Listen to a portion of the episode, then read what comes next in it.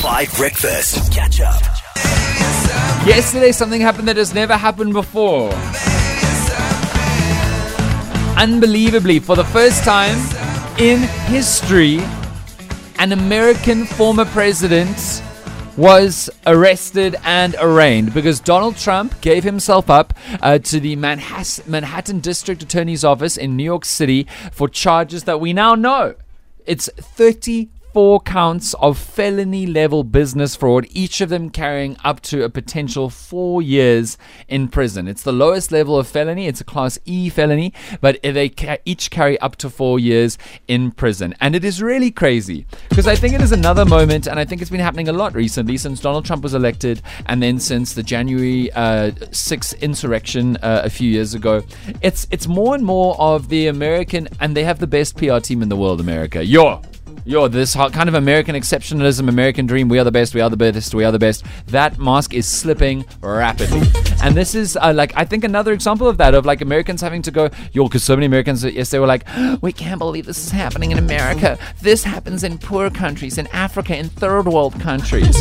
Which is honestly so many levels of bigoted and elitist and often racist. But like, like it really is the mask slipping. Tabo, you watched tons of the coverage. It was a little crazy. Like, there weren't huge protests protests. Like people were really worried that some of the crazies who support him would come out, but it didn't get that mad. No, I mean there were a few like counter protests as well, um, and unfortunately we all wanted to see the mugshot. Let's be honest. No, we didn't. I wanted to see the mugshot because you know because he. but under the state of New York, unfortunately, the mugshots aren't public.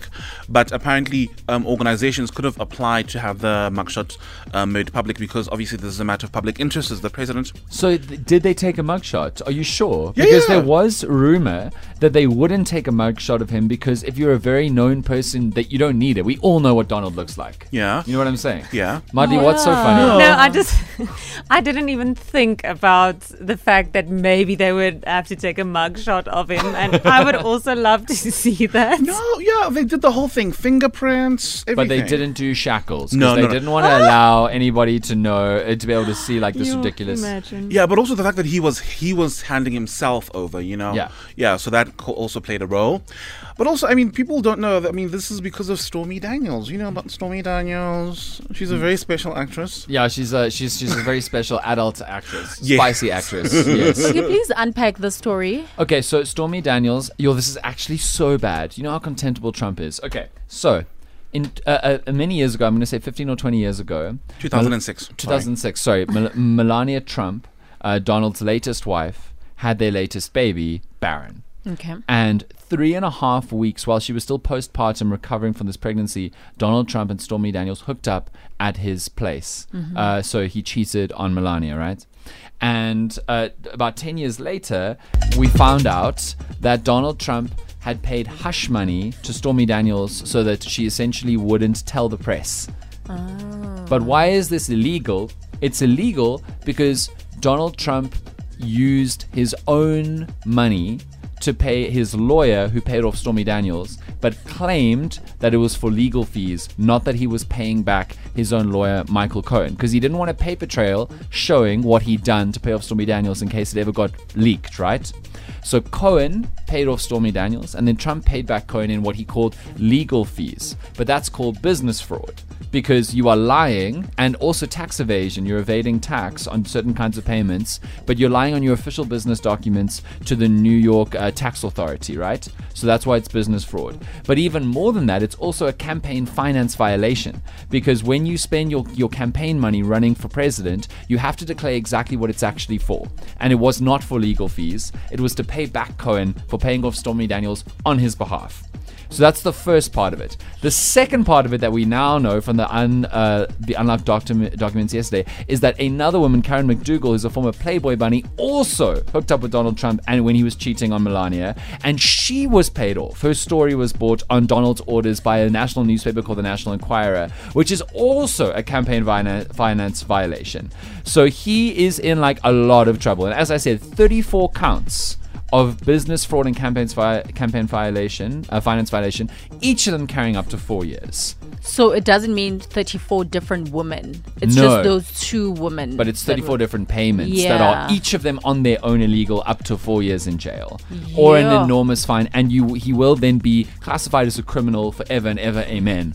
After this. And the crazy part is this is the only the first charge being brought against him because there are a number of other investigations in terms of in, uh, interrupting and trying to cause the January 2020 insurrection, like in Georgia. Then there are even more uh, cases currently building against him for massive, massive uh, tax evasion in New York. So this is the first of many, but this is the first one to bring charges. But the question is why only now? Is it because he's looking to run? No, it's because they've only now assembled enough evidence. So they've been working on the case for four or five years, but now they're at the point where they are confident because you know the bar for a public prosecutor is you are only allowed to institute a case if you have a better than likely confidence that you will win. So they're not actually allowed to go in before then. So that's what's happening. Sure, this is hectic. And it's, of hmm. course, it's been spun as political. Of course, it has. Obviously, it has. And Trump is hmm. claiming, and this is why it has ramifications, because people are saying, what if this boosts his popularity to the point where he wins the primary to run for president in hmm. 2024?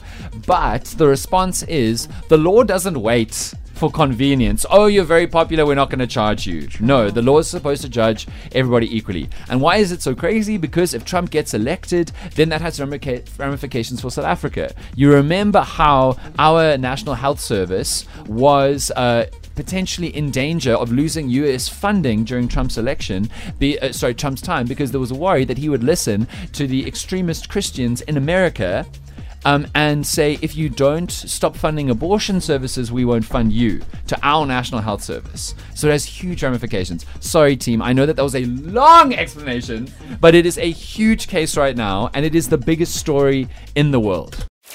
Catch up on some of the best moments from 5 Breakfast by going to 5FM's catch up page on the 5FM app or 5FM.co.za.